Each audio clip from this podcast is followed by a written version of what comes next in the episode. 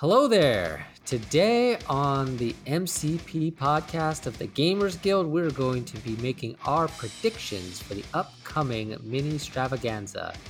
My name is Matthew, and welcome to the Gamers Guild.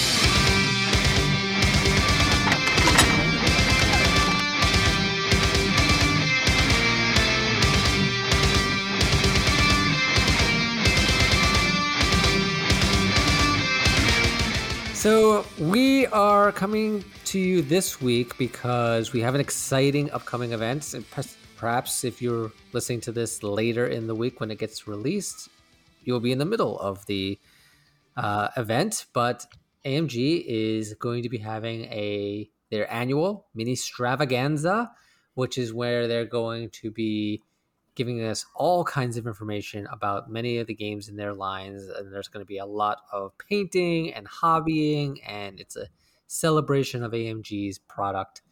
And we are very excited about it. But one of the things that we also love about these type of things is that we get to kind of wonder what are they going to reveal uh, and we can make all kinds of crazy predictions because there's usually with these things something that we don't expect something we're we don't expect to see. Um, not to set their expectations they may not do anything. It might be pretty un, you know un- unremarkable. So with me we have our host. Our, our co-host is this time is going to be justin. Justin how are you doing? Excellent. Super excited to talk about this, speculate about this, I should say. mm-hmm, mm-hmm. yep yep.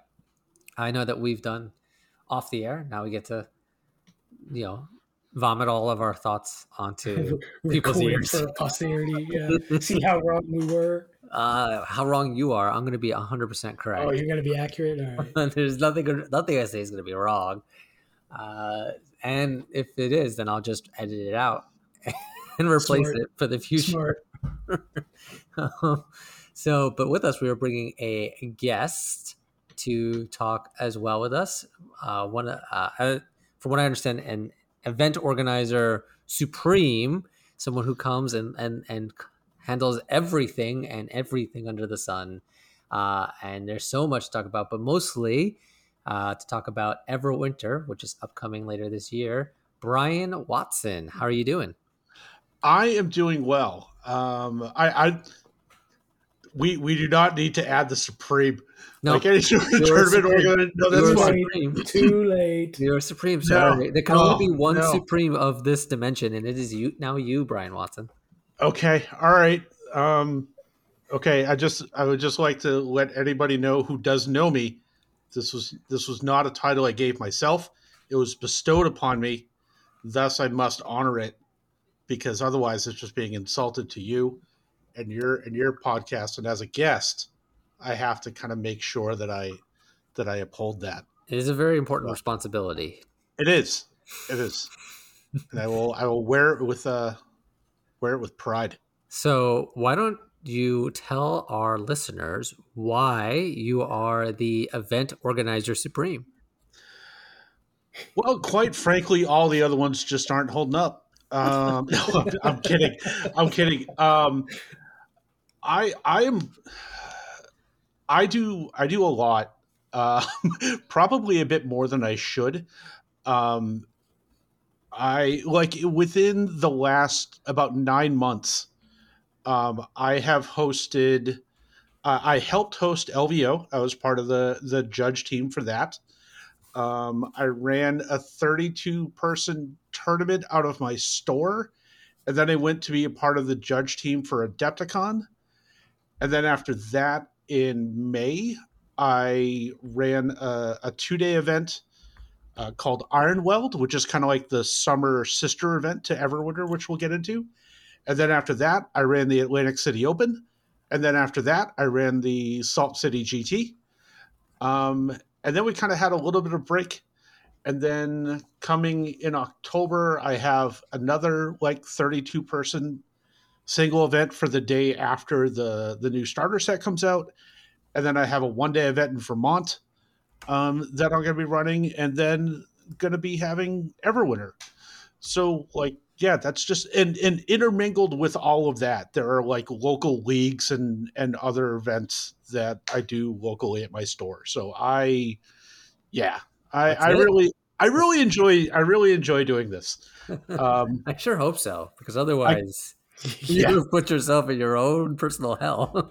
yeah yeah no it, it's it's one of those things that um i am i am in a really i consider myself to be in a lucky fortunate fortunate position um to be able to to kind of do what i do and help and help kind of be kind of the the pillar that helps prop up the players to kind of do these events because it's one of it's one of my favorite things um, about this this whole hobby is just getting to getting to meet people and develop friendships and and uh and you know getting to play games against people that you normally wouldn't play. And i know it's it can it can be kind of like an important thing especially to kind of get away from things for a while and and not think about your life for you know two three days or whatever it is. And being able to help kind of facilitate that for people um, i think is great and this game is great so it's even better. Um, i don't have to you know try to try to do this for a game that i'm only kind of like eh, it's okay. I guess i kind of like it. Like no i i really really really enjoy this game uh, immensely.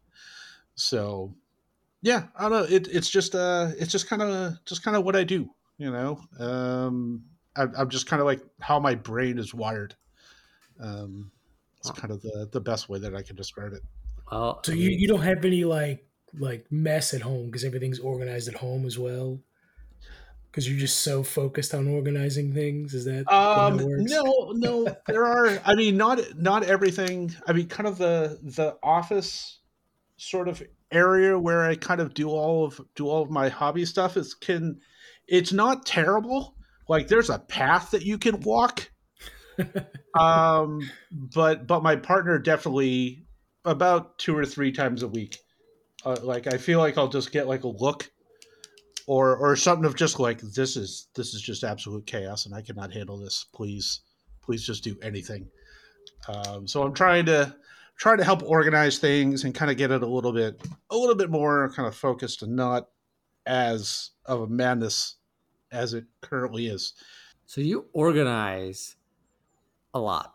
As I, I I think that that is very clear. Uh, uh, do you get Yes. a chance in all of this to play? Yes. When was the last time you played a game? Uh, I played a game on Mon- no uh, Sunday on Sunday. Um, one of our local our so I'll run a league kind of consistently through our store um, on a fairly regular basis. There are some times where I'll kind of like need a little like head kind of uh, break. Um, but we had an uneven amount of signups. So I was like, well, I'll just throw myself in, you know, just so that way no one has to deal with a buy or anything like that. Mhm. Um, and uh, yeah, so I played my round two game. Uh, and the only thing that we kind of did, I like to try to break up uh, some of my leagues and stuff with having kind of like different things going on with it and, you know, just kind of like break up the monotony. Um, but I, I tried to try to not go too much because we had all of the reveals from the new starter set. So I didn't want to kind of go go too go too silly. So I just let everybody know. I just said, "Hey, all the tactics cards, all the characters, you know, that have been revealed, everything else, like let's just go nuts. Like just just use them. You don't have to ask your opponent for permission, anything like that. We already have proxies for all of them. So like let's just kind of go nuts, you know? And like the only little thing that I had to think about was like, well, you know, what do we do with Captain Marvel? Because she's got two minis in the new set, but only one mini now. And I'm like, well, you just when she goes into binary form, you already have a binary form token. So just put it next to her when she's when you would be using the uh the binary form mini. But like other than that, it's it's been it's been simple and great. I've uh I've tried to focus myself to not go too nuts with all of the with trying out all the new characters. So I've been consistently playing Hydra and the new Baron Zemo, Baron Helmut Zemo, uh, who's been a lot of fun. Uh, Hydra has has been kind of my newest focus, I guess you could say. They're uh, they're pretty good. I ended up winning my game on Sunday, uh, and I have another game tomorrow, and my third league game uh, will be on Sunday against a gentleman who came in the top eight at NashCon. So I am looking forward to get completely Oh. trounced. But Yeah, but NashCon is like, you know, fish. It's just like fish territory. It's it's where people like you know Justin and Sooner go to just pat themselves on the back. Okay, that- all right. I mean, that was what we did the whole the whole tournament was just high five and pat each other on the back. Okay, That's fair enough. All right, well then I'll I'll just let him know that uh, his top eight placing meant nothing. Yes, And, tell, um, tell him I said so. Okay, yeah, I'll let him know. Let's talk about the most important part of why you're on before we get to our main topic, which is the up your upcoming event of Everwinter. Uh, please let our listeners know what is Everwinter, uh, why is it amazing, and how can they be a part of such amazingness. So Everwinter is New England's largest uh, Marvel Crisis Protocol event of the year. Um, it is a three-day event. Um, we are going to be running. Oh, it's the second weekend of December, so it is December eighth, 9th, and tenth in Waltham, Massachusetts. So it's about 15 miles west out of Boston. So anyone who has been around Boston knows that driving within Boston is a skill unto itself. Like you almost need a separate driver's license. You know how they have like commercial driver's licenses to to navigate like really big trucks? There really should be a separate driver's license to successfully navigate Boston. Um, so it's gone outside of Boston a little bit, so you don't have to deal with all of the madness of that traffic. And um, yeah, we're having a a, a three day event. Friday is going to be a Toys for Tots charity event where players will be able to kind of purchase little uh, tokens, and there's going to be a giant menu that you can spend tokens on that will allow you to cheat during your games at that event. And some of them are going to be going to be a bit silly. Um, so Do you have an example of what silly is? Can you can you give us a little sneak peek? Of just like Uh, one token, okay. just, just one token. Sure. So imagine if Mr. Sinister's cloning banks was just a rule, Oh, I like this. just a thing you could do. Just and that's For just a, a small donation. yeah. I mean, depending on the threat of the character that you're trying to bring in, yeah. All I, and and that's just kind of like something tame. Like that's to me, that's not really creative. That's just kind of like yeah, all right, yeah, you can do that. But like, you could buy rerolls, and you can, and there's going to be certain things that you're going to be able to outbid your opponent on. So like, let's say, let's say you put put down a token because you want to win priority. No roll even happens. So you put down one one token, and then your buddy is like, no, no, no, no, no, no, no. I'm putting down two two tokens, and then you just keep going back and forth trying to make sure that you win priority. And I'm totally fine with selling people tokens mid game. so if you run out and you're just like, here's another ten bucks, I want another ten tokens. Absolutely. Well, no, it, during the game it goes to twelve fifty, right? No, uh, no, the, the, the, rates will, the rates will be the same. Um, but and and all of this money is going to be going for for Toys for Tots. Um, I think actually every game system in or most of the game systems for Everwinter, because we're going to have 40k, we're going to have Age of Sigmar, we're going to have a bunch of different Star Wars events. Um, they are all going to, or they're most of them are going to be trying to have some sort of fundraiser like this, and it's all going to be going for for Toys for Tots which is you know hopefully we're just going to have a nice big influx of uh, of support for that charity. And then on saturday is going to be kind of like your main you know big qualifier event uh, which will i'm capping it at 48 players. Um, and i'm going to be doing kind of a little bit of a of a new chess clock format. So Okay, that's Yeah. Not, the chess clocks are not controversial at all. Please go no on. not at all Um, so here's here's how we how we're going to be running it. Chess clocks are not going to be required. If one of the players at the game wants to use a chess clock, it'll be used. Mm. Um, it's still going to be, you know, 45 minutes for each player. You're still going to pause to the power and the cleanup phase. The only other thing that I'm going to adjust is that if you run out of time, you do not automatically lose.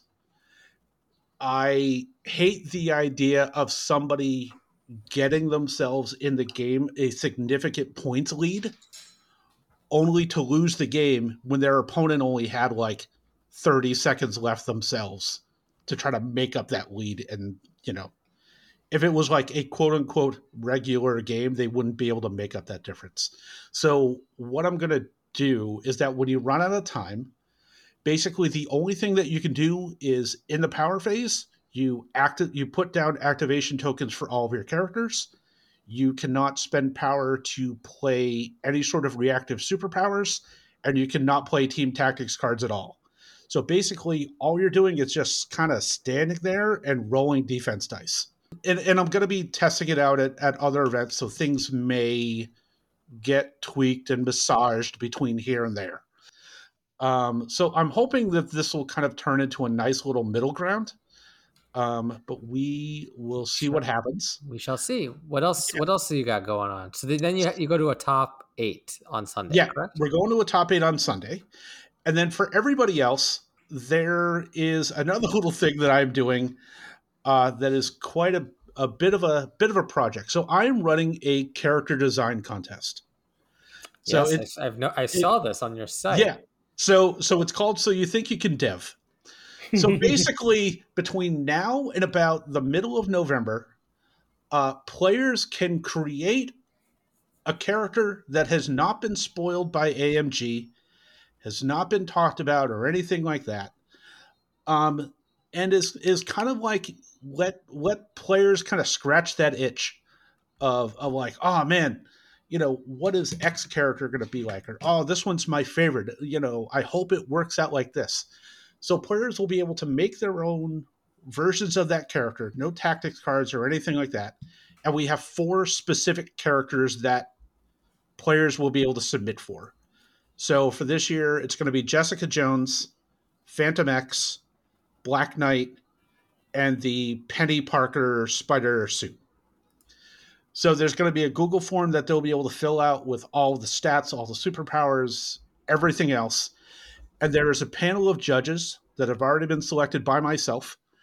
Um, and I'm going to anonymously submit all of the entries to them. The winners for those are all going to be announced on Saturday morning when we get everybody together and just kind of set the stage for the main event on Saturday.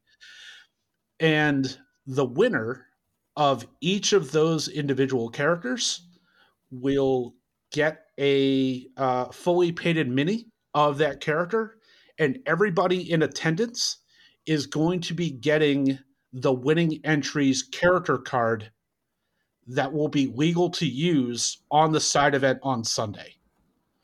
Nice. So yeah, so I think it would be a lot of fun. I'm hoping um, I'm hoping this is something that people will like that we'll be able to kind of do as like a yearly thing. So almost kind of like the Sunday of Everwinter will kind of turn into its weird little own meta, um, which would kind of be interesting. But the the one thing that I really want to stress about this is this is not an effort to try to showcase that AMG doesn't know what they're doing because that's not it at all. They definitely know what they're doing. Um, if any character were to actually come out that was officially on this, the character created one is getting yanked. You know what I mean? Like I like find out in a week. Right, exactly. Yeah. this could could end up changing in about a week, and I really hope not. No, no characters that are not a part of Marvel. I already had some people that are like, "Why can't I make Superman?" And I'm just like, I mean, the rules are pretty simple. Here are the four characters. Get with it. yeah. Now, I, I have a question about this because yeah. I, I have very strong feelings about this particular affiliation's leadership problem. Could I design a Jessica Jones with a Defender's leadership? Absolutely. It's right. it would be part of a character card. That is so, awesome because they really need a second leader. Yeah, I uh, I've already thought of like four. I was just like, what if she had a leadership that did this? Yeah. What if she had a leadership that did that? Um, yeah. So I kind of wanted like a, a mix of characters that you know some would be pretty straightforward, like Jessica Jones, but then you get stuff like Phantom X, which is just going to be completely bizarre, and it it's I I am afraid of what some of the things that people are going to come up with. But, you know, it's one of those things that each category is going to have a winner. So if only one person submits one Phantom X and he's bonkers and it's the only threat 10 character in the entire game, congratulations. Uh, um, uh, don't do that, people. Don't don't make a ten threat character. Don't make a ten threat character. We we we've talked many times on this show about how things start falling apart after you get past seven threat or so. Oh yeah, yeah. No, I I completely agree. Mm, six, but, okay, but let's hop. Six, so six is yeah, six is borderline. Seven is. Let's yeah. let's not get dragged into this. Okay, we got plenty of things to talk about. Brian, why don't you tell people how they can be get a part be a part of Everwinter? The the easiest thing to do um, is go to wickeddicey.com and there will be a little drop down under tournaments. Yeah. And then under tournaments, you there will be one for Everwinter. Uh, and from there, you can purchase tickets. Uh, you can scroll down and just completely look into the players pack if you would like to. Also, I have shamelessly stole the event Discord idea from from you all. So there is an Everwinter Discord that you can just join up in, ask questions. Uh, I'm trying to do kind of up to the minute, you know, updates about either events that are happening or prize support, you know, that's been officially approved by my quote unquote bosses. If you um, send um, me the, the link to that Discord, I'll, I'll include that in the show notes as well. Yeah, I will definitely do so. Um, so yeah, it's I'm I'm really I'm really hoping that this is going to be you know in in years down the line, kind of one of those like like landmark kind of like event event kind of things. Like you know, much like NashCon with you all, I would like to humbly kind of hope to hope to make a kind of a, a destination event. Excellent. I am definitely in favor of Northeast based tournaments because uh, I'm I'm going to be starting to be partaking in more in person events very soon, and hoping to start up again in October. And the the in in the summer, uh, we have like I was saying about a, a sister event to this. The summer event is a team event that I run called Ironweld. So it's kind of the summer is like a team event. The winter one is is a singles event, and we're kind of giving giving them each individual identities. Uh, so if you can't if you can't make Everwinter, or if you're just scared of winter in New England, you can go to Ironweld in the summer, and you're fine. Mm, that sounds very enticing. I like I like the idea of Matthew, who's like winter in upstate New York being intimidated by winter in Boston. I mean, winter in Boston is winter in Boston's worse than winter in uh, New York City. Yeah. Well, we could get into New York v Boston uh, all all day, but we have we have a Ministravaganza to talk about. But I definitely uh, support everyone. Anyone who's in the Northeast should be looking at Everwinter. The information will be in the show notes, so you can take a take a look at it. Join the Discord, ask your questions, book your hotel room soon so that you can get in there. It's always nice mm-hmm. to get that get a hotel room uh, as close to, if not where the ve- venue is, and uh, join up with Everwinter. And if you also, uh, I believe that Brian is also on the Gamers Guild Discord, so you can yep find him absolutely. there. Yeah, so, you can uh, find me under Obi Watts. That will be the best the best way to find me. Uh, so let's talk about move on to our main topic, which is the Ministravaganza. Uh, we are going to let's first start off with what is the Ministravaganza. Some people this might be their first uh, Ministravaganza, and essentially what it is is that AMG has a three day streaming event that occurs. They have a schedule up. They do it once a year now. I think there was a time where they were doing it twice a year back when there weren't many cons or events to announce things. But now that they have Gen Con and Adepticon as their main uh, go to conventions, they now we thought there weren't going to be any Ministravaganzas, and now we have we're we, they're saying they're going to do one a year, and it's just them celebrating what is going on to be able to go into more of a deep dive than they could at those conventions and really talk about it and have a much more personal take to meeting all the people as well as just really diving into the hobby aspect which i know amg loves them uh, about their product line which is their hobbies and you can't really do that at conventions besides just showing off the models. In this case they can talk about models they can hear about the people who design the models and design the artwork for the cards, and we can hear about uh, them painting them as they paint them, and they talk about those things. It's um, much more of a deep dive to really get to know it, and I strongly suggest that anyone who is available to just log into their Twitch and you know listen to what they have to say because you can get a lot of insight even even the stuff that's not just spoilery things, the exciting spoilery things, even just listening to their painting casts is very en- en- enlightening to what kind of people and company they are. Is that a fair breakdown of what Ministravaganza is? Yeah. Yeah, absolutely. I, I I love Dallas's painting tutorials. He does a great job of explaining things and making it seem like it's not such a daunting task of of what he's doing you know because you kind of you kind of look at the end result and you're just like i have no idea how to get there and how he, he, does what he does in like an hour is beyond me yeah exactly well experience yeah talent. he has a few years of experience and a lot mm-hmm. of talent but he is I, very very fast with his his quality of work well, one thing I like about Dallas's streams is that it, it, it taught me a very important lesson that mistakes are part of what makes your model unique. Uh, it really gives me a sense of calm that when I make a smudge that I didn't expect to smudge on my model, and then I have to make a correction to it, that it then kind of has its own character to it. it you know, I made a, I, for one, for example, I was working on my Captain Rex, and I made a huge mistake to it, and I thought it was going to be awful. And then when it dried, because I was going to wait for it to dry, and then I was going to paint white over it to fix it but when it dried, it turned out it looked kind of like he got smacked with some sand into that part of his armor. And I was like, you know what? I like it. There and, you go. And that nice. was part of what that that open mindedness came from Dallas's streams. So what we are going to do is we're just going to break the, the the bulk of this episode is we're going to break down the schedule. We'll ex- say what each of the Marvel Crisis Protocol sections are, and there are seven of them.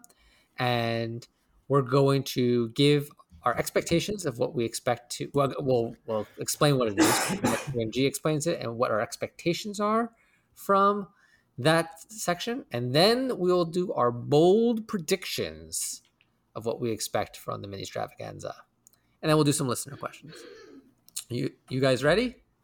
Totally. absolutely all right so the first section is going to be and this is probably the big one probably the one that we'll talk the most about, especially uh, in our follow up episode about what happens, which is uh, after the opening ceremonies, they get right to it with the Marvel Crisis Protocol roadmap. And it is going to be Will Shick, uh, joined by Will Pagani, art director Josh Colon. Colon. Cologne. Cologne. Yeah. And scripting director Marco Segovia to update on the things that they have already teased and drop new information about what is coming down the pipeline of the game. So we'll start with you, Justin. What do you what are your expectations of the Marvel Crisis Protocol roadmap? Well, and this is kind of interesting because essentially what Adepticon's presentation was was a roadmap for all of their games. They showed minis and like unpainted, painted minis, card art, all sorts of things for upcoming stuff. And at the Adepticon reveal, they had releases up through the first quarter of 2024. So I'm like I'm betting a lot like I mean it's an hour long presentation. I'm betting the first 20 30 minutes is going to be X-Men related where they've got Boo. Professor X and Shadow Boo. I know you boo, but those are the pieces that are coming. Ezra, my sorry, my son was booing into the microphone. I don't know what that was. Uh huh. Uh huh. but they'll probably go into more detail because right now all we've seen are um, like just the models for a lot of these. They might tease some card stats. They might tease some leadership stuff. They might tease some who knows. But I, I'm betting we get more fleshed out information about those. I don't think we're going to get everything because they've got to have a hype train, you know. So they'll probably if this stuff is coming out in January, February, then they'll start the hype train in December. So they can't give everything away in October or September or whatever. So I'm getting I'm bet, betting we get a little bit of a tease about that. But I also think that there's going to be some other stuff talked about. There's obviously the new core set. They'll probably touch on that a little bit. Although we've seen pretty much all of that in action at this point, right? Yeah, they, they made sure to push out those updates so that we have uh, they had a transmission about every character in in advance of this. But I'm betting at least a little bit of that time is devoted to hyping up that core set because that'll be the next thing on the horizon. Yeah. Then they might give like release date for the dual pack, the Wakandan dual pack of um, Killmonger Warrior, and, Warrior Falls, yeah, right. And I don't think they'll go over much on that because they have a whole separate entry that we'll get to later about the Warrior Falls pack. So maybe just touch on it. But I'm hoping, my real hope, is that they announce a character update. And I don't know if it's going to happen but man, I hope it does. I I just the the anticipate. I mean, it's literally like as of our recording on this, it is like 12 hours away. So I'm super pumped to hear what they have to say about this um, tomorrow. The, the release date, you mean? Not the recording. The, well, no, I mean, yeah. Yeah. So yeah. But you get what I'm saying. I get what you're saying. When but... when when the Ministravaganza happens, I am super pumped about the um uh possibility of hearing new character stuff from or for old characters. Typical typical gamers. They you know, we've been waiting for them to give us something, give us something, give us something, and they gave us a, a core set with 11 new characters, and we're like, great, oh, that's awesome, thanks. But what about that character update?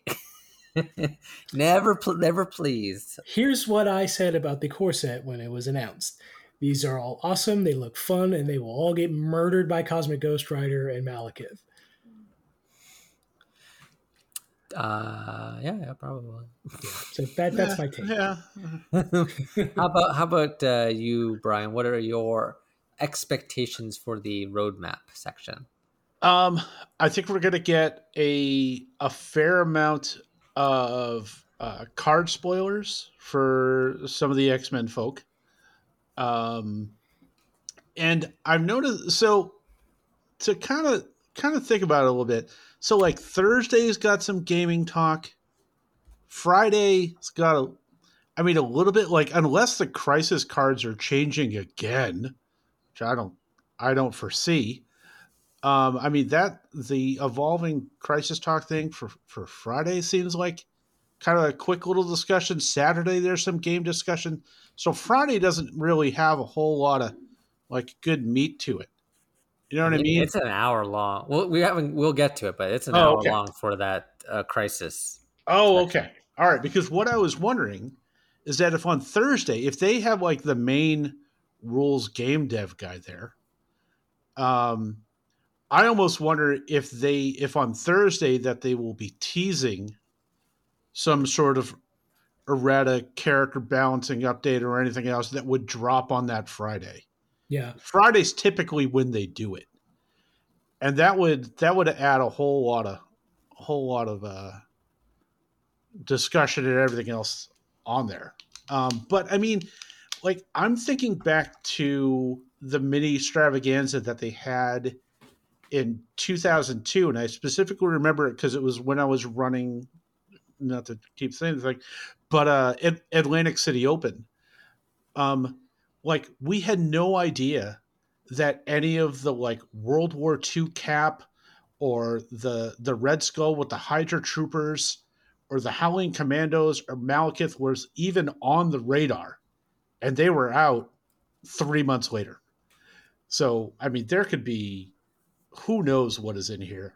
Like I, the the roadmap is definitely the kind of most exciting part. Um, but I'm hoping that uh, I hope they get some more things later later on. But I'm just oh, I can't wait. It'll be very exciting. Yeah, I think that the thing I'm, I I appreciate the most about this section about the roadmap isn't even so much about whether or not there's going to be spoilers.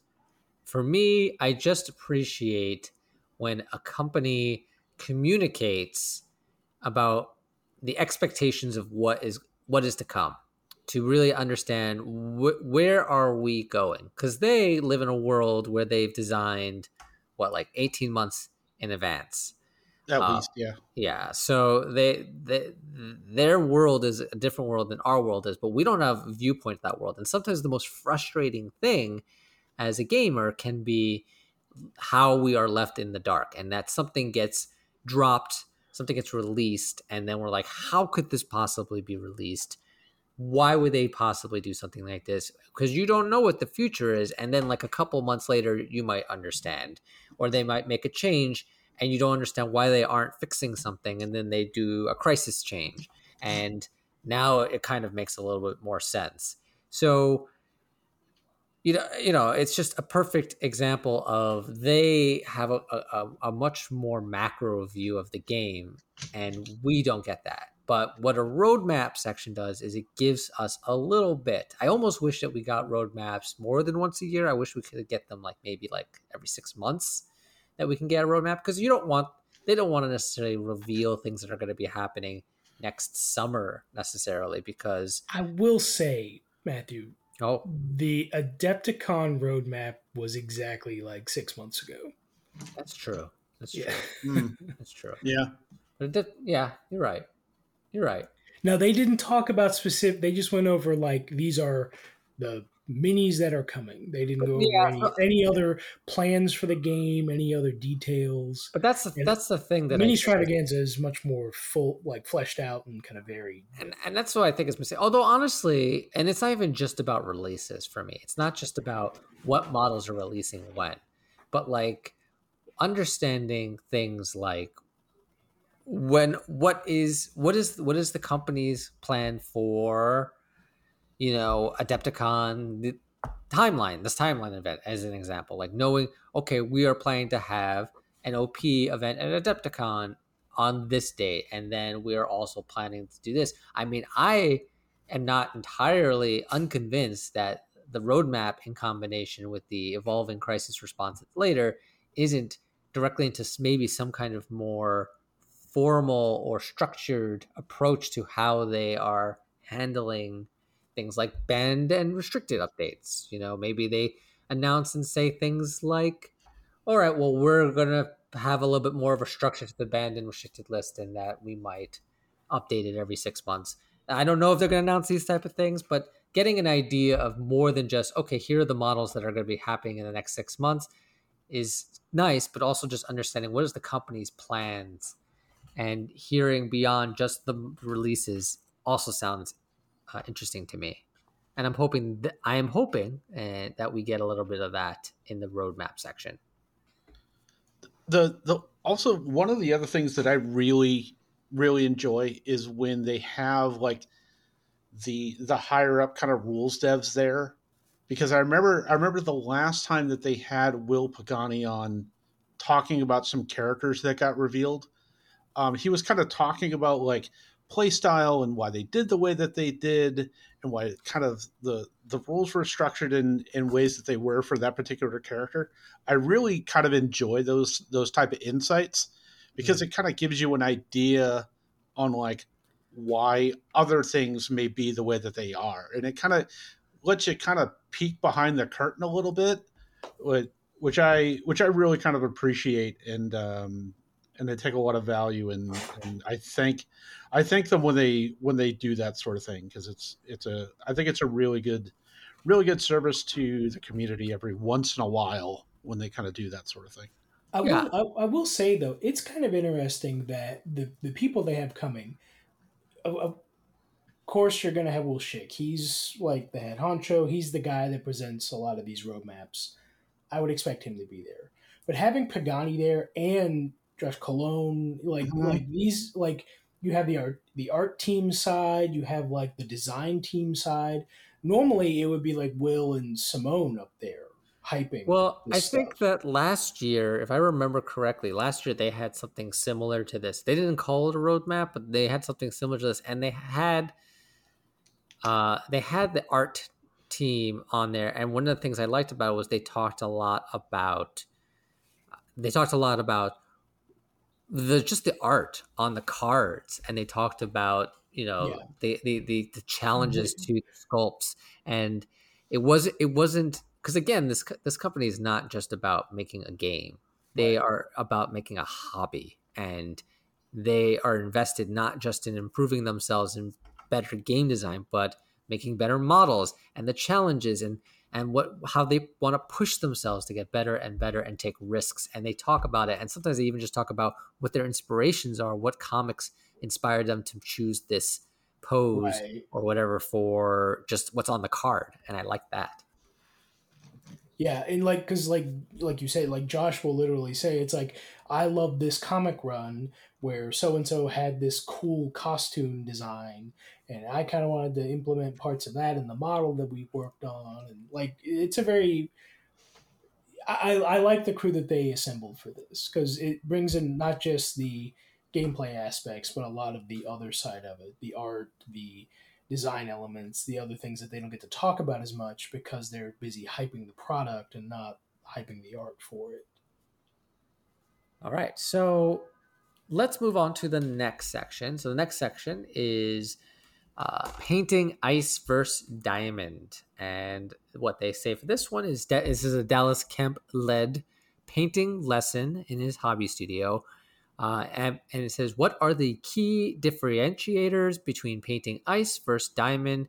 Featuring Emma Frost and Iceman, which I have to say, uh, the thing that annoys me the most about this, before we say anything else, is that they say is called Ice First Diamond. They say in the ex- description painting Ice First Diamond, and then they say featuring Emma Frost and Iceman, not featuring Iceman and Emma Frost to go along with the ordering. this is the OCD. This is the this is welcome to my brain, but it drives me nuts. does it does it make you feel any better that they went in alphabetical order? No, because okay, sorry, I, I tried. I mean, I tried. Does it not help a little bit that it, there was some organization there? Emma is before E is before I, but right, but yeah. I is not before D. Right. okay, so they're catering to both sides, and they're giving each side the alphabetical and the the other they're they're giving a little. The other was better for like the, the I, I, don't know. You are poetry, y'all, y'all, y'all are are dying on the wrong hill here. we are never going to convince him that this is no. a, well organized. I am learning things with about you know less than an hour of experience for the two of you. I'm already learning some very important character things. So, um, I assume it's going to be what it's going to be. There's a possibility that uh, Iceman's card gets revealed here. I know that Dallas is not known for his for for for spoilers, Oh Um, no.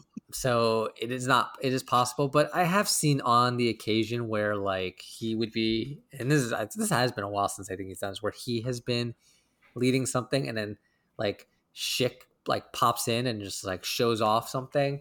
It's been a while since they've done that. They though. were a lot more cool about that stuff back in the day. They've, they've yeah, toned the they, ship they've up. toned it down a lot.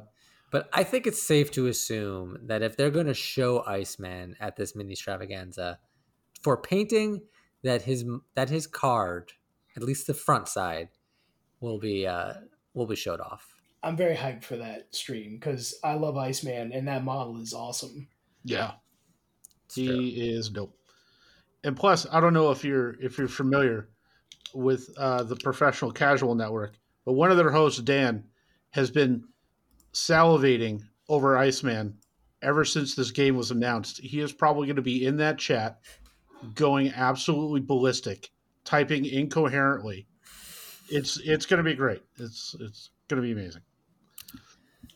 So moving on to the this is a Dallas heavy uh, event for the, for the day. We are also going to have uh, an update to the path of the worthy, which is going to be Dallas Kemp and miniatures hobby specialist Tony Konicek. I'm going to assume I said it right, and they're going to discuss the path of the wor- worthy. Um, and getting ready for next year's painting competition. Um, so I, I assume this will just be I assume this will just be them talking about it, why they're doing it, uh, showcasing the past entrants from uh, from this year, uh, and the winner. I think there was a winner. There was a winner, right? Yes. Yes, there was. He- yeah, he- there he was. There was one winner. He swept Because he all the categories. Okay, so that person will be showcased, and may, maybe they'll they'll they'll put up a challenge to everyone else out there that maybe somebody else wants to try and win Well, a category. Dallas, Dallas uh, in other chats, Dallas has kind of talked about how he might do a um, video series of it, how he goes about designing and building and painting his kind of display entry for the worthy.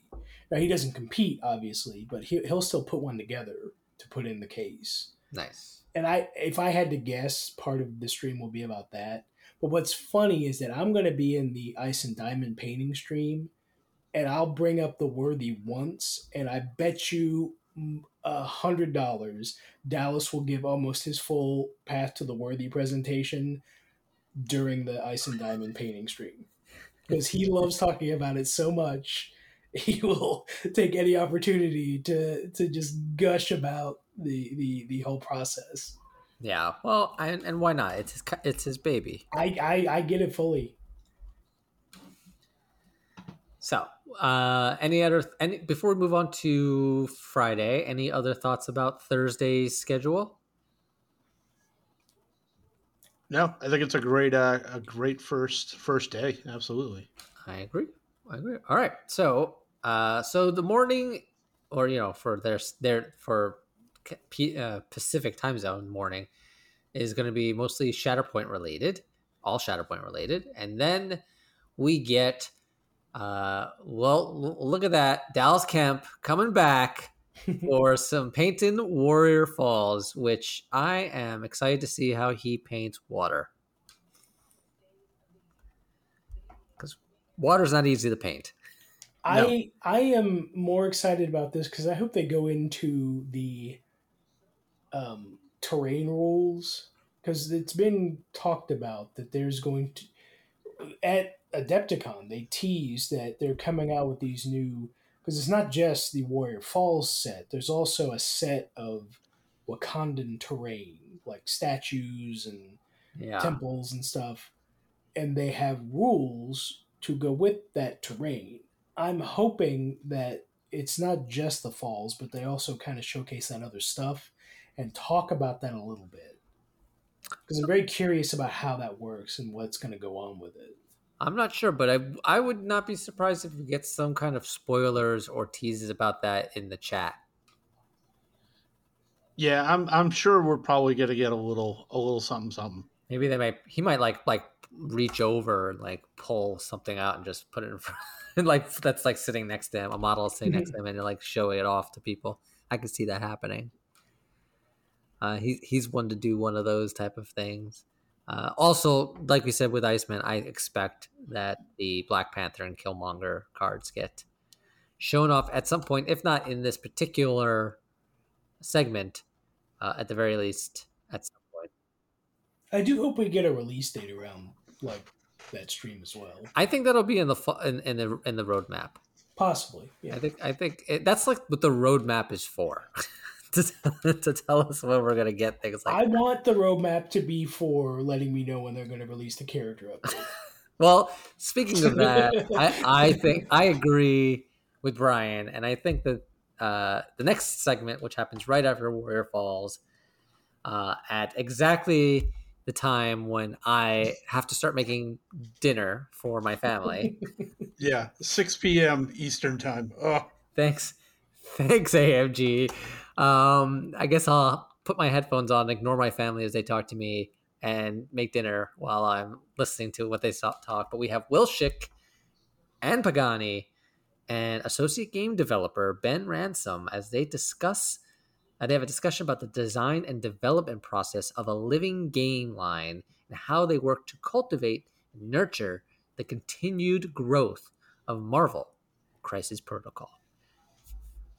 I think if if if there is a if there's talk of if there's going to be a crisis update, I mean a character update, this is where it is. Now, it's possible they might announce it on Friday on Thursday, but I think Mhm. here's where they would show it.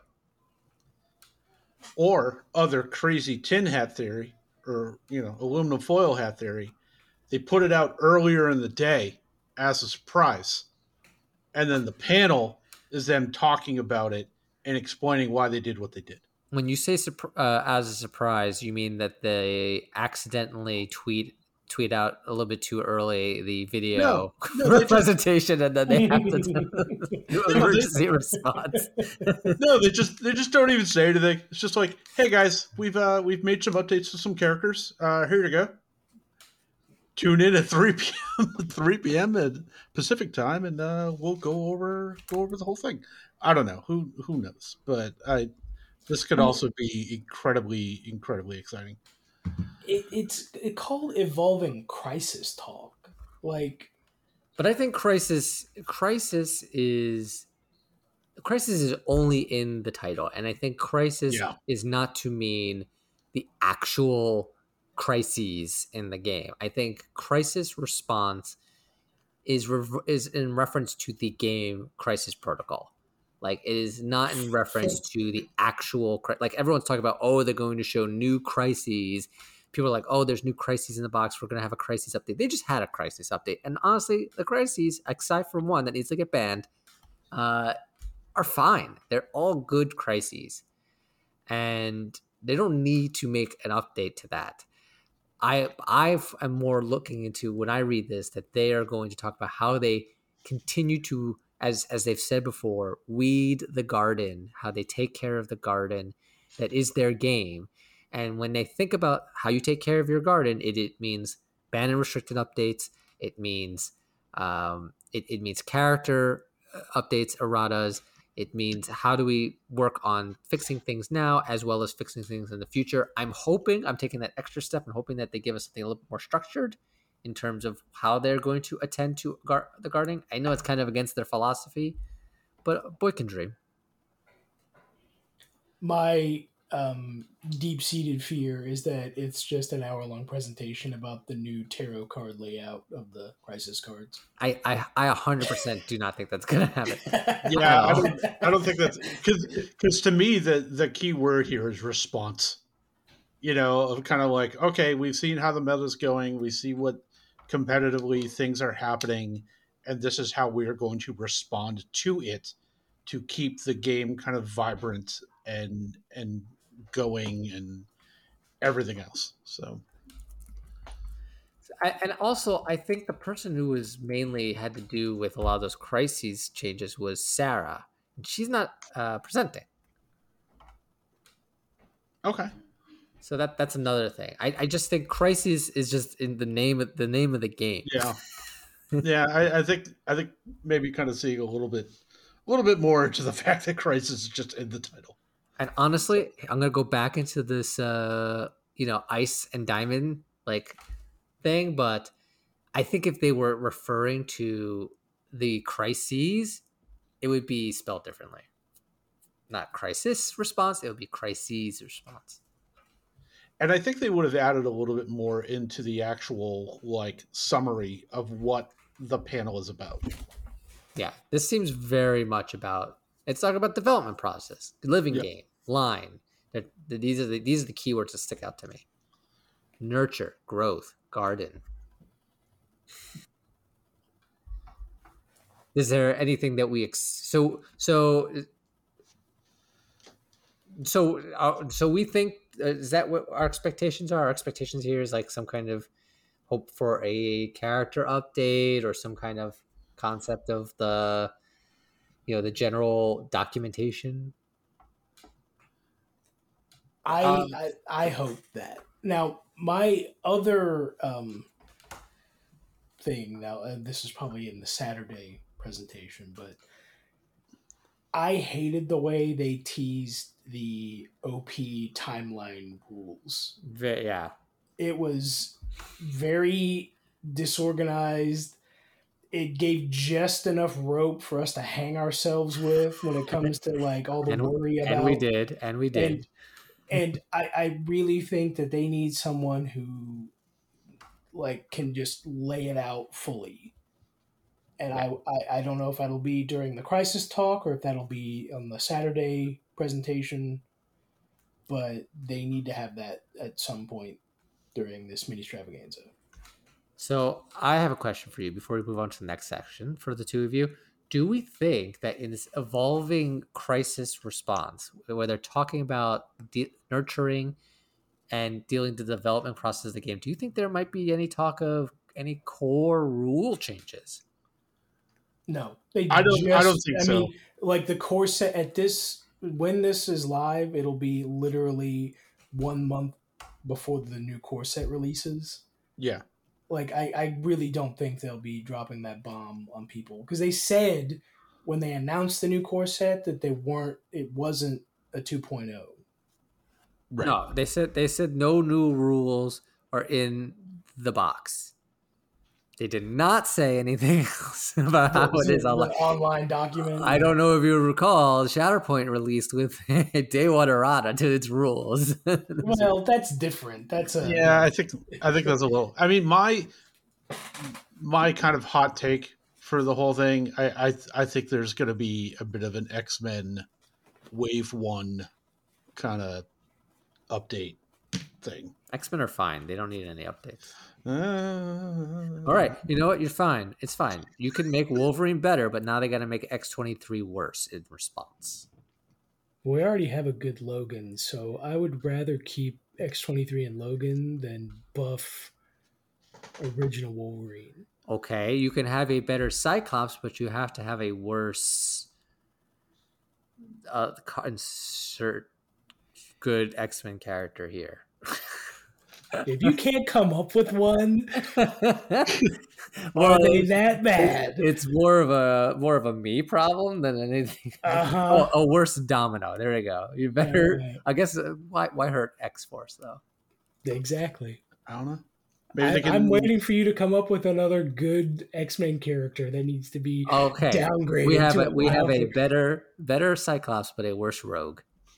fine. I'm okay with that.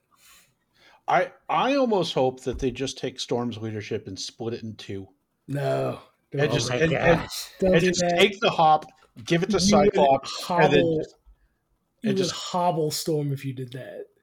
it just kept her with the with Just the the automatic stealth. cover outside of two. No way. Like she would be. I don't. She would be probably my least favorite X-Men character if that happened. She's not very good.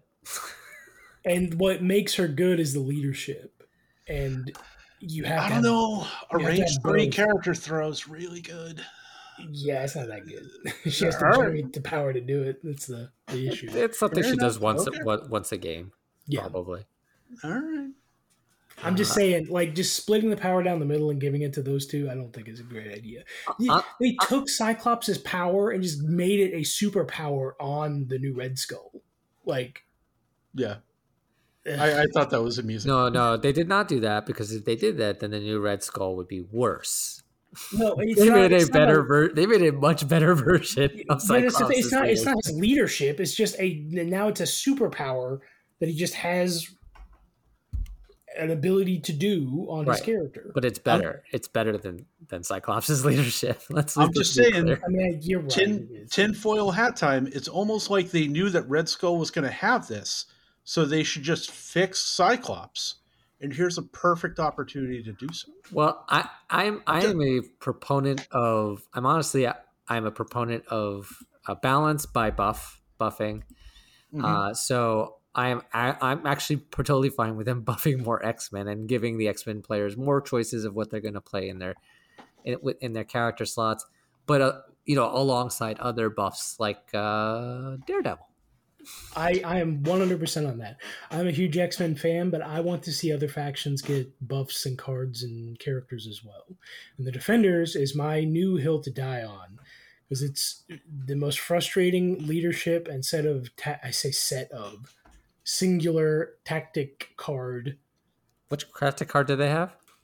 the portal one. The, Okay, That, that's the only tactics card that defenders have. Anything else is character based and not defenders based. The problem I have with it is that they have affiliated Sorcerer Supreme Doctor Strange with the defenders. And if you take him, you cannot run the only leader they have. Ergo, you cannot run the one tactics card because it requires regular Doctor Strange to use. So you are electing to run an unaffiliated defenders team anytime you put him on the table as defender. Uh, I believe Wong also can Yeah. use the portal. Uh, slot. Have some respect. that's Have some okay, respect. you're right. You're right. All right, but And it's I- still like you, you don't get the benefit of the leadership. You don't like. although the second you know the new Doctor Strange can't play pentagrams either. That's what I'm saying. Right, Like he, yeah. he can't he can't use the one tactics card, and he has he's blocked out of the leadership. I mean, he's just just blocked out because completely blocked out. Because It's there's why, only why one even, leader. Why even include him in the affiliation at that point? yes, is agreed. I mean, because you why not? Because you can. I don't know. Uh, I brought this up in a stream once, and they had no answer for me because, I think they did have an answer. They just weren't ready to tell it to you. well, Yeah, but the- that may be. the answer is play Avengers. Yeah, the answer is just don't run him in there, or just do, it's fun. Just put him on the table. What, whatever, whatever. So Dice Alright. tell stories. Like that's their answer. so we got that as our as our as as our Friday, and then moving on to Saturday, we have uh, the next Dallas Kemp Orama Especial, which is painting sinister silicates, which will be painting transitions and texture featuring our Marvel Crisis Protocol upcoming Sandman miniature. Hmm. So I think we might be getting a Sandman card as well. Uh, if, is, as long as he as long as he works for Criminal Syndicate, I'm happy that model Uh, is awesome. because I want to use that model every chance I get. and they they specifically mentioned that his uh, appendages that come up out of the ground as sand are like constructs and like like The Like, grunts. gr- I'm Yeah, sorry, not constructs. yeah, they're, grunts. Not constructs, but they're like grunts. they are grunt constructs, which actually are grunts. yeah.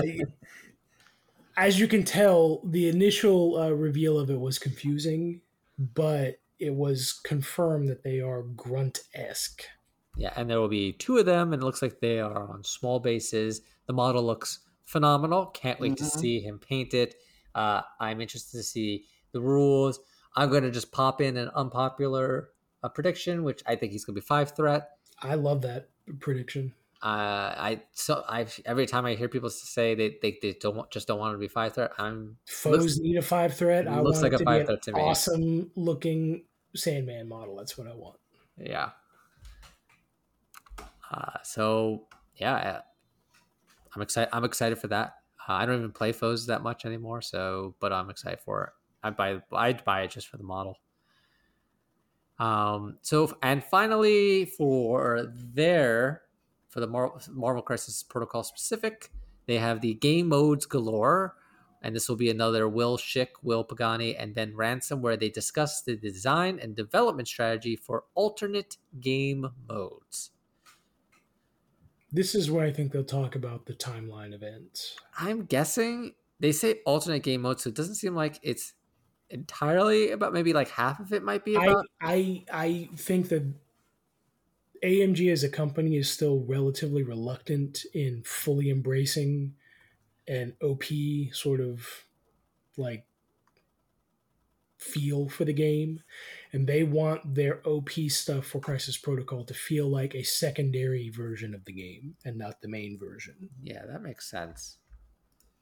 Yeah. Uh, but it just but I, it does make it sound like they're they're going to be talking about more than just timelines i just hope they give a better explanation of how it's going to work because right now three day events is LVO and Adepticon. Like that that's like really the only two places I can think of that you would run it. I think that um I think they have to give at some point in this Ministravaganza they have to mention they have to go into de- detail about it because you know adepticon is you know what six months away people need to start preparing it's not even just a matter of people need to start preparing in terms of practicing their lists they need to start preparing because they need to decide where they're going to go to Adepticon and get hotel rooms, which go on sale, which go on sale before even Adepticon. Oh, the main the main hotel, the Renaissance, went on sale and sold out in thirty seconds. Yeah, wow, yeah, it's already come and gone. So uh, they have to kind of people need to make decisions. You know, people need to buy plane tickets. Plane tickets are cheaper. Yeah, you know, the sooner you buy them.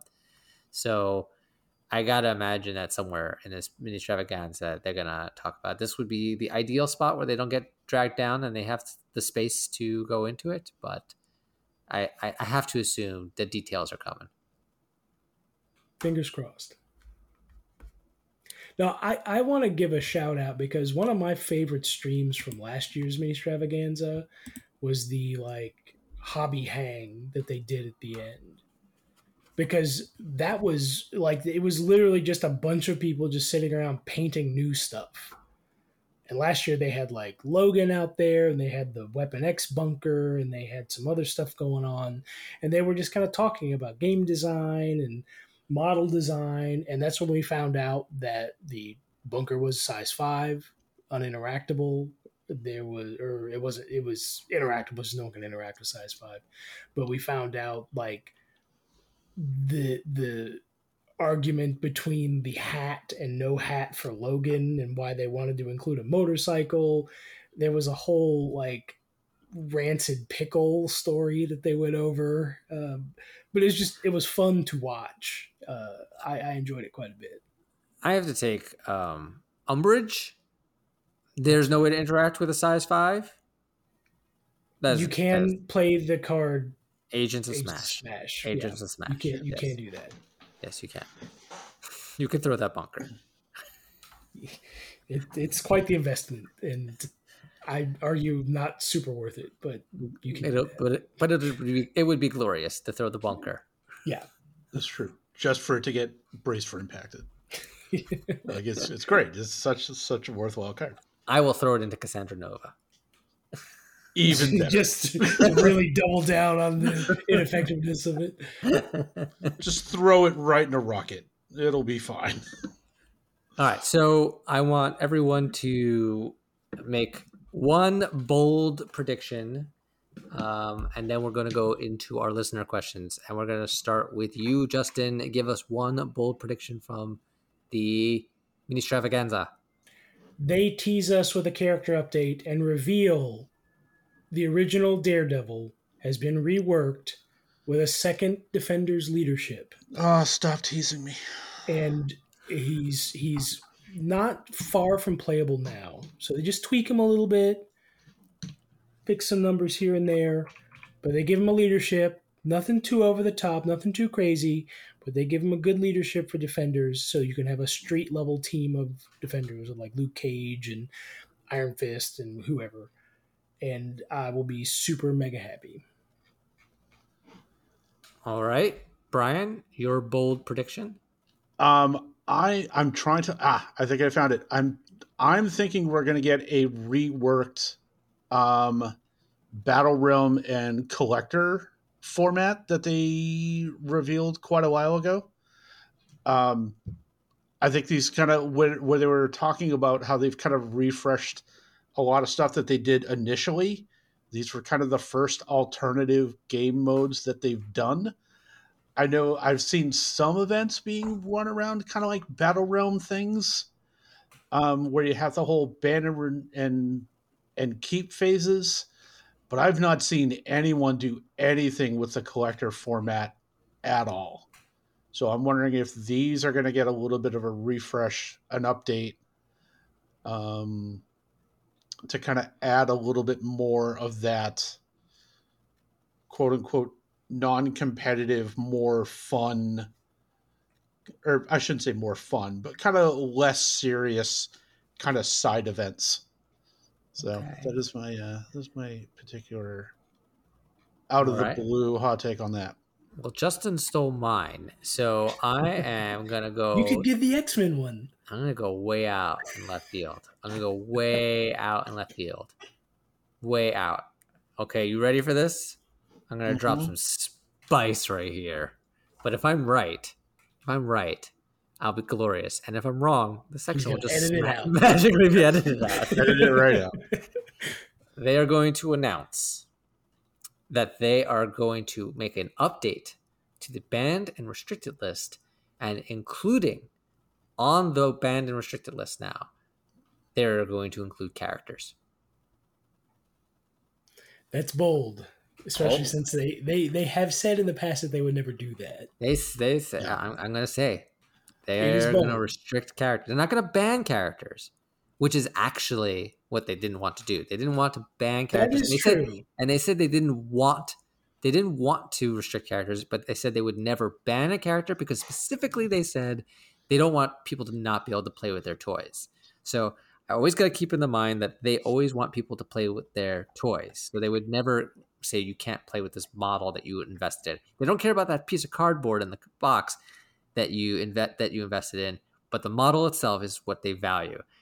So I don't think they would ever say you can't play Malekith.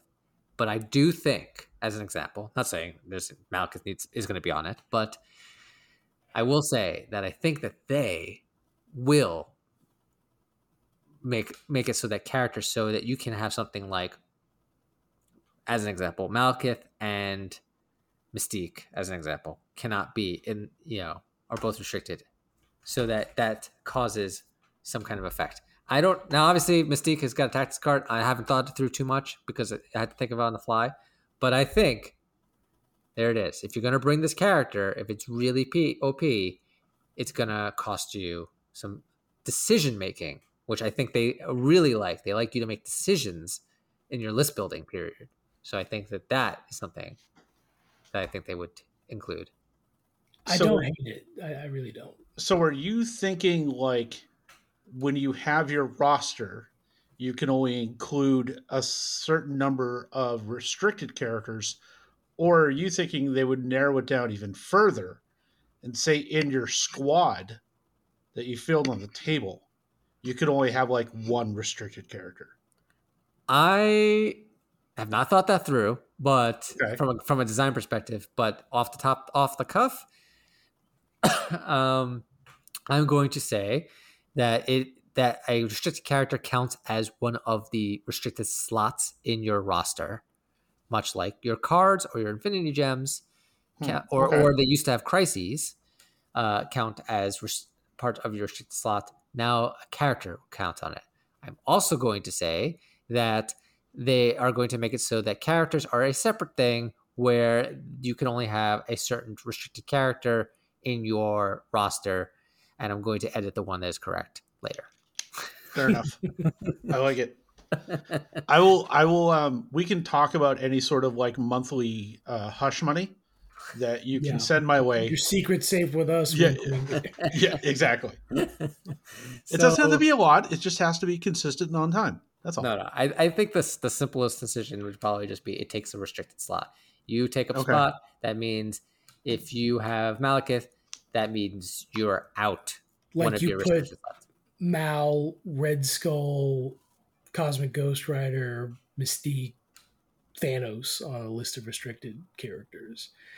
As an example, sure. yeah, if you take two of those, you can't have any restricted cards. You can't have anything else. You couldn't put three of them in a list. Like you couldn't put Malekith, Red Skull, and Mystique in a list. And as an example, you could have uh, a situation where uh, if it, it, it reduces also the splashability of character of characters like these, where you don't necessarily want them splashed everywhere because they're ridiculously powerful. So you don't have like Malekith being everywhere because now that is count. If you're going to splash Mal in, you are splashing Mal in because that is one of your restricted slots, and then you can't necessarily combine with other tactic cards that might be restricted as well because it could cause a problem. And you know, also it could immediately breaks the space reality um, time stones. Like if they say, "Oh, well, we just don't want Thanos to have certain stones," then certain stone combinations they have a lever to pull, so they can say, "Okay, well, Thanos is restricted, so therefore." You can't have two restricted gems. You can't have One- reality and space. You can have Right. one or the other. Exactly. You have one or the other, and you are also giving up both of your tactic slots just to have that one on him. I mean, most Thanos players were okay with that anyway. But Yeah, but they're not okay with losing both gems. right. So that is my bold prediction, going bold. Uh, so we're going to move on to some listener questions. And before we do that, of course, we're going to have a little uh, word from our sponsor. This podcast would absolutely not be possible if it wasn't for our sponsors, our friends at Tritex Games and GameChefs.org. If you're looking to buy some sweet, sweet tabletop fun in the US, head over to GameChefs.org and use the promo code GamersGuild for 50% off. And if you're in the EU, head over to Tritex Games and get 5% off their already deeply discounted goodies using the code TritexGGCP5. And if you have a local game store, keep supporting them. We are all for that. You can help support the podcast by joining the Gamers Guild Patreon for as little as $1 a month or, wait for it, $12 a year. That's right, I can do math. Also, join us on our Discord and be a part of the Gamers Guild discussion for all things fun. So we are back and we're going to do some listener questions. Of course, you can submit your own listener questions by joining our Discord, Discord and then in the MCP podcast questions channel, we always post before, well, always, usually post before we record. Sometimes we report, post when we're recording, and you can post post your questions in there for us to answer. Our first question it comes from our co-host uh, from Kenny G. Always a, an avid poster of questions, even on podcasts that he himself is going to be recording on. Uh, this is a big if, but if they are releasing any character updates, what characters do you think will get updates? What updates will they get? So, Justin, you said Daredevil. You you, you, I- you did the Daredevil thing. I, Um, I did give that answer. I at one point in time I came up with a whole list of characters that should have been on this. But oh, I'm sure we all could have a cool list. yeah, I yeah, I think it was like 19 characters I Oh, wow. cited. That's that's low. I would have put done more, but okay. was maybe like 1920 somewhere around there. And I I'm trying to be like like kind of fair with AMG. Like while yes, I think Colossus is lame. I don't know if he necessarily needs an update. I know a lot of people think Gambit needs an update. I don't think he needs an update. No. But pieces, lo- well, I know I'm putting Colossus back. Colossus needs an update. but um, you know, there's a, a list of pieces that go back. Like I think Hela and Thor were missed with the first one. I think both of them need an update. I think um, there are a few defenders pieces that need updates. Uh, Daredevil, namely, but you know, I, I, like Moon Knight feels a little weird. I think he could use a little more flavor added to him. Mm, I think Moon Knight's fine personally. Yeah, I mean, like I think, I think Moon Knight is someone you got to be a little careful with because of the Web the Warrior affiliate. Yeah, yeah. But the um, like Mister Sinister is another piece that I think he is just so like expensive to run like if you run his cards it takes like two tactics cards to get his engine going. Everything costs power on him, and he doesn't generate extra very well. It's like there's just a bunch of little things on there that could use a tweak. I mean, yeah, there's, a, there's a whole list of characters that I, I, I mean, I think Sinister, I mean, we don't get too much into this, but like, I think Sinister's biggest problem is just that he's just not affiliated anywhere that's valuable. And he's, yeah, he's only affiliated in a place that is uh, got so many characters on it that it's they're all like competing. Why would you ever bring Mister Sinister? Yeah, yeah it's, it's the same thing. Like I even said, like you you play, you have all the new Ultron coming out. He looks amazing, but he's not Red Skull two, and Red Skull two is broken, uh, and therefore, uh, why would you take him in the slot for the same affiliation he's in? But anyway, grunts that are like many many magnitudes worse than Yes, Red Skull grunts. Yeah, exactly. So, so all right. So, you, what kind of ch- is there any? Can you pick one and pick think of what change you would get to them? Well, I already did, but um, my other one, my other one is Cyclops. Cyclops, and it's really the only thing I want to change is his leadership because his leadership is so bad. Like I've put it on the table maybe thirty times since he's released, and I have never once enjoyed a game with him where he was the leader. And that should not be the case for the de facto leader of the X Men. I should be wanting to say with joy, to me, my X Men, and screaming Jean when Jean gets attacked. Like, I want to do that in the game. And his piece feels so bad as a leader, I never run him. Like, it, that's, that's my pain point for this game right now. All right. I don't know what the fix is. I mean, we've brainstormed like 10,000 different leadership ideas up to and including just a flat reduction of one cost of like spender powers, um, making it an unlimited range uh, for his leadership. I mean, there's a bunch of different things you could do. You could even take other, like I said, the new Caps leadership would have been perfect for Cyclops, but he it went to Cap and not him. So that's right, as as it should be. Yeah. How about how about you, Brian? Any uh, uh, character that you're target that you were targeting as a change? The one that I would like to see the most is Sentinel Mark IV, because speaking, there are speaking to my heart. There yeah. are so like I I kind of in in the early part of the year, I kind of made like a personal vow to like I'm going to play Sentinels we're gonna there. There's got to be something here. Like I'm just gonna do it, and like 25 games later, I'm just to a point where like people are like, "Hey, I'm thinking about playing Sentinels," and I'm like, "Okay, come here. You need to have the talk. I'm gonna sit you down." You know, and like just going going through this whole thing, um, and and there's such a popular affiliation. You know, like every week on the MCP Facebook group, there's like somebody who's so excited because they bought the Sentinels and they can't wait to paint them up and they can't wait to play them and like all this other stuff. And it, to me, it kind of feels like the Sentinels were created less as like a competitive tournament option and like game balance things and more of a this is going to be a really cool narrative game that these guys are going to be able to kind of you're going to be having these great kind of nostalgia 90s x-men cartoon you know style games and it's going to be all thematic and great and everything else which is kind of like like fine. Like i i could kind of see that being in the more for like the organized play kit kind of kind of thing to take it. Uh, but just on a regular like game night like it can it can be it can be rough you know and and they're so popular and they're they attract a lot of attention for people who are just getting in like the the fact that it could be kind of like wait, this is what's going on? It's like the Like- pieces are so awesome, Yeah. and the rules are so not awesome. And it to to me, it's just the Mark IV. Yeah. You know, yeah, like Prime, like Prime is Prime is fine, but yeah, yeah, Prime's fine.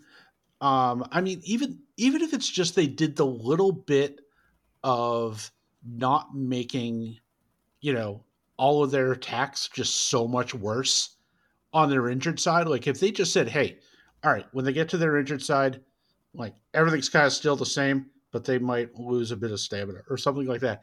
Even if it's just that, like I think it would help them out immensely. I mean, it doesn't help the fact that in the new core set there are now two more additional characters who get additional die on attacks depending on the target size. So that's kind of like two more silver bullets against Sentinels that you needed addition more, but Beta Ray Bill and She Hulk. Like, just, ugh. but um, I think at least even that it's it's kind of a, a bit more of a it it. I I think it's less of a less of a feel bad thing because like even this afternoon I, I had somebody who was asking me like hey you played sentinels for a while i'm thinking about starting them and i i gave them the talk and i'm just like just so you know here's your starting point sentinel prime cassandra nova winter soldier those are your three affiliated characters That doesn't sound great either. like And it doesn't know, sound they- fun. like maybe I, I don't know. I the the more I've played Cassandra Nova, the more I love her as a character. Like if you want to play Sentinels though, the fact that you're just putting down like one big robot, you know, and and like I was even going so nuts that I was like figuring out like I wrote down a list of every single character who could throw a size 5 model. Like in the entire game including tactics cards. I wrote them all down and I'm like, okay, so about 95% of them can only throw them short. So I've worked out that if if a sentinel is a smidge more is outside of range three of another sentinel, if it's thrown short, it'll never hit the other sentinel. So like there there are some kind of like workarounds. So like if you're afraid of one's gonna get thrown into the other, with the exception of like Juggernaut, Rhino, and like a couple others, you just keep them out of range three of each other, and they're not getting thrown into each other. Or you just put Sandra over in the middle, and then she just kind of chuckles. I, I still think you, you just do a core rule change, and size five characters can't be uh, convert throws to pushes. Okay. Now how, how about how about that- this? What if they release like a Nimrod model, and Which- I think they will eventually. right, And just kinda, like, maybe maybe the- like a, a three threat like infiltrator sentinel or something. I mean, Yeah, I, mean, I guess that doesn't solve the, the doesn't solve IV like problem. like you don't but solve the problem by releasing new model. I mean, releasing replacements. but- yeah, Yeah. You, you want to solve you want to release you want to solve you might want to solve meta problems but with releases but you don't want to solve your affiliation problem with the releases by re- replacing your models. You want to be able to supplement. I mean, that's what they did with the core X Men, right? um, well that's because no one was really playing those x-men characters anyway because they only played them because they had to. And they wanted to play x-men. It would Right, be the same like- thing with these with with these but i mean that's also what we're talking Wolverine, about Jean, Cyclops. You don't ever see them on the table anymore because you got like Logan and Psylocke and Rogue and you know. well that's a different discussion Mhm. So I'm gonna go for with my change, and uh, even though I said that I like um, balanced by buff, I'm gonna go with a nerf since you both chose a buff, uh, and I'm gonna go with the original Winter Soldier. And my and, this is like I, I I view this to be a side grade, and I actually have a specific fix that I have on him, and my fix is he drops the rapid fire and his and his attack, his assault rifle goes to five dice. okay. The the one that I that I thought of is just instead of his assault rifle being uh, a builder, it just gains one I- instead of just I think- whatever. I think that's good. I do think that I don't know if that solves it for him. In fact, it might even might it might be fine for him because it gives a little bit more reliability on what his powers. Because if he gets four shots off, then he's getting four power, and then he can do Yeah. what he wants with No, the Can that's we make his Hydra tactics once a turn too? While we're I mean, we, we could talk about that, but I think just, but I think Hydra tactics being multiple times, uh, being multiple times is fine if you reduce the fact that he only really gets, he doesn't get that rapid fire, and I think that as he currently stands, it's very hard to justify going a threat higher for operative when you have this version. Anyway, that that's just my thoughts. I feel like that he, uh, if it, it makes him like a less powerful version of operative, but it makes him, you know, like it makes it so that you have a reason to take both. I feel. I feel like then you get more like they're both strong and they have a valid purpose. But right now, I feel unless there's a specific operative like affiliation combination that makes things work, or you really want to have that stealth for his like bodyguard shot, yeah. then other than that, you're just kind of there's no reason that you wouldn't just save a threat.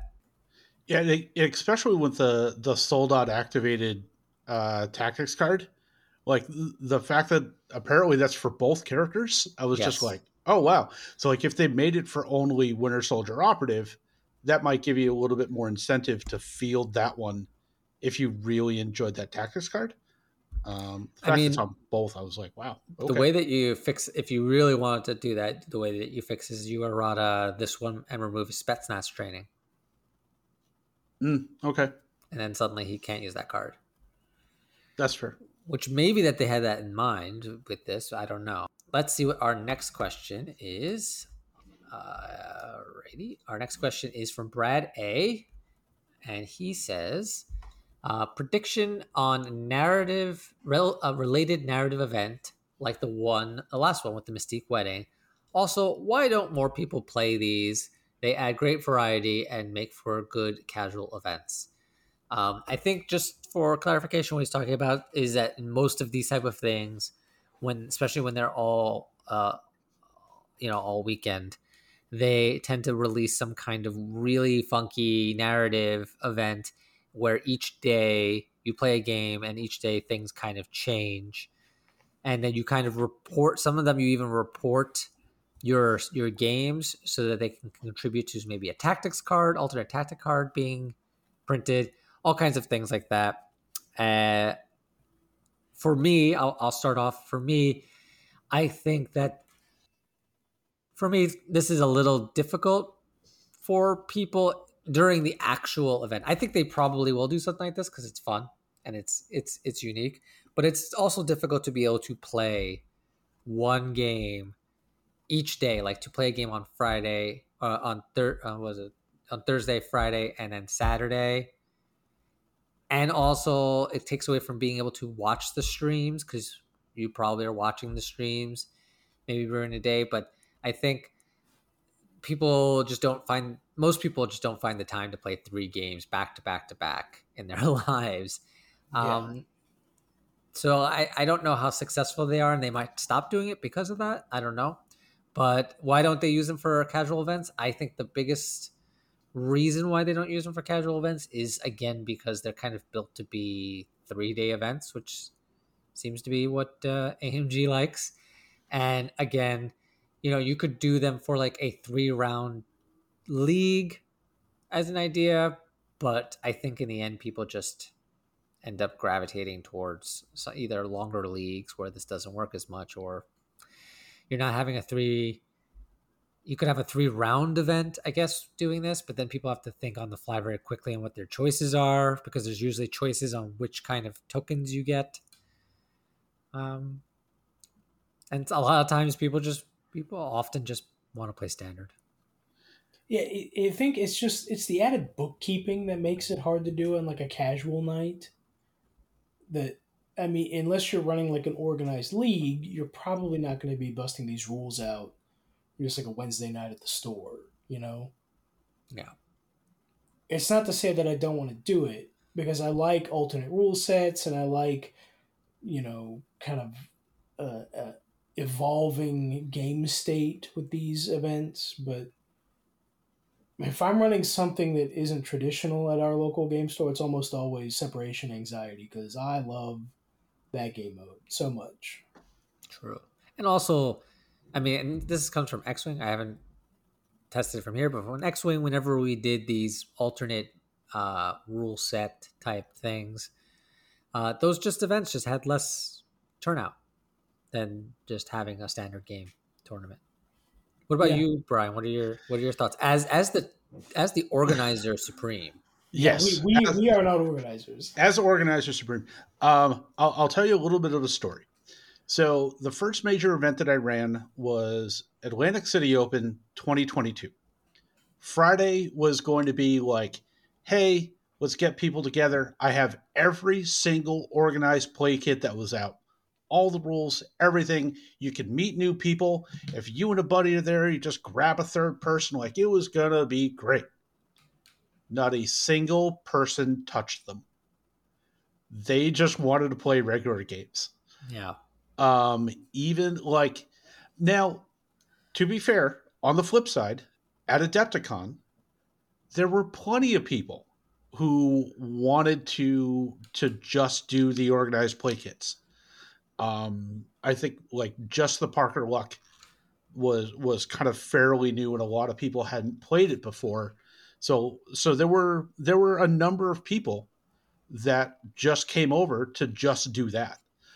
Um it it is it is kind of tough. I will say that the uh, the Infinity Series League that they did, I think is a is a great one for kind of a either like a like a three day thing or even just like a six week league. Like that could work out really really well. Um, I think it's fine that it's in its its own kind of like little casual kind of category you know that people have as a as a fun little option. Uh, I don't think I don't think they need to be kind of I don't want to say forced, um, because I I think there will be I don't think it would be very successful. Um, but that's that's just been kind of my experience. I could be wrong, and I will I will agree with Justin that separation anxiety is great. I, I I deem what you said is law. You are the tournament tournament organizer supreme. Okay, well, if things are going to start coming law, uh, all right, we got some we got some changes. Gotta, Uh, also from Brad A, uh, will we finally get the updated AMG website? Future Matthew here, cutting in to say we recorded this the night before the AMG big reveal of their new website. But we're keeping this in anyway. Enjoy. Uh, no. it's just gonna. I feel like that has been in the works and been talked about for like two years now. It's the running joke of AMG. They even showed us. They showed us like a year ago what the new website was going to look like and that it was around the corner. I'm I'm happy that I can now navigate the AMG labyrinth, and I don't want them to change it. I feel like I have a skill, and that I would like to be rewarded for learning that skill and being able to navigate that uh, that That- twists and turns and dead ends. I'm I'm kidding. It's The, the, web, the, the website is is an absolute um, a mess, and I think they know it. And it's probably a sense of priorities and funding and a whole host of other things. Uh, it is incredibly bizarre that like the only way that you get to your affiliation document is that you click on the on like the sidebar that says OP doc OP documents or whatever it is, and it's not OP documents for all their games, which you would think from the general side menu. It's just for Marvel Crisis Protocol, and that's where you find the affiliation document.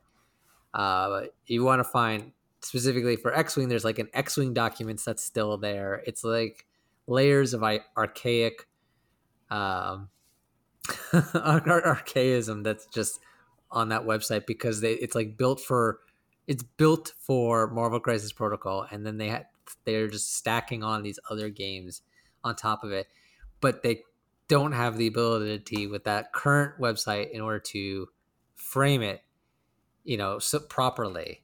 So it's just a little nonsensical, but I'm hopeful. I really, really loved that that thing they showed a year ago, where Can like I, can I just go on the record as, as saying that the most frustrating part of that website is the diagrams to put together the models because it's not in alphabetical order and it's not organized by like CP release schedule. It's literally just haphazardly thrown in there. And you would think it's like, okay, that's fine. But when new pieces come out, they'll be at the bottom, right? No. Like what what determines where a document goes in that list? Like I don't understand why you'll have CP4 and then CP106 and then CP92. I don't get it. Let me give you your the best your best friend. Maybe you already know this. Maybe somebody in the, the listeners is like, yes, yes, exactly. Justin knows what I'm talking about. He's my spirit animal. Here's the here's how you make sense of the the of, of the of those of those documents. Control F.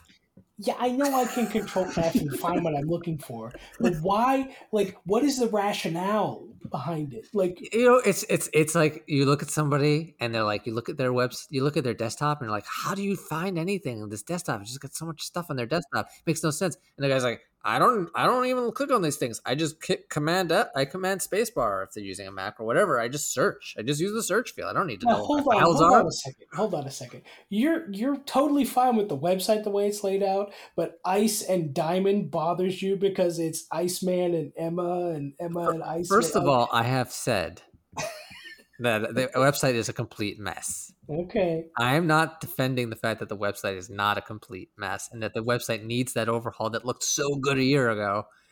I'm just saying that if you're going to write ice and diamond, you should keep it in the same order when you announce the characters that are related to ice and diamond. Anyway, so for our and our last question, which we'll bang this one out real quick from Leo Chase, the Myth Master. He wants to know what characters do you want to see? I'm going to start off and I'm going to say I want to see Professor X. I want to see his card. I'm, I'm specifying I want to see the card. How about you, Justin? I want to see the champions. I want to see a whole line of like I mean, they're essentially the Young Avengers, but I want to see like Kate Bishop and Nova and Iron Patriot and like there's there's just a whole list of or Iron Iron Lad, not Iron Patriot, but um, there's a whole list of characters that I think would be cool to have a new affiliation done. And I mean, beyond Fantastic Four, Doctor Doom, of course, I want to see those. But if I'm being realistic, I don't see that happening with this Ministravaganza. I feel like they would have a bigger to do about it. And from what we've seen from the list, I don't see it happening this year. Now, maybe at Adepticon they could release something, but I don't think it's for this Ministravaganza. All right. Brian, how about you? I I really want to see Bishop's card because that was that was the character in the early 90s that got me getting interested into comics.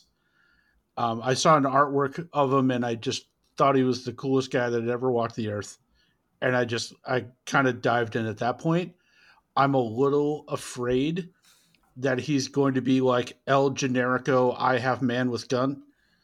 And it's just, and I'm, I'm like afraid that he's going to be boring, but I'm hopeful that he's going to be fun. If, And that's, if that's all I want. if Bishop does not have the Doctor Strange, Captain Marvel, Reverse Pierce, I'm gonna be I'm gonna be a very sad man. I I just I don't I oh there's so many things that they could do with him. I just I hope he just has some sort of tactics card where because I I keep remembering there was a there was a thing in the comics where like Magneto came down with like asteroid M and was threatening Xavier's school and all of the X-Men were shooting all of their energy powers into Bishop all at once for like a minute and a half and he just unleashed it all at once at Asteroid M to like destroy it in orbit. Like it was, it was just completely, it was maddening, and I was just like, this guy's amazing.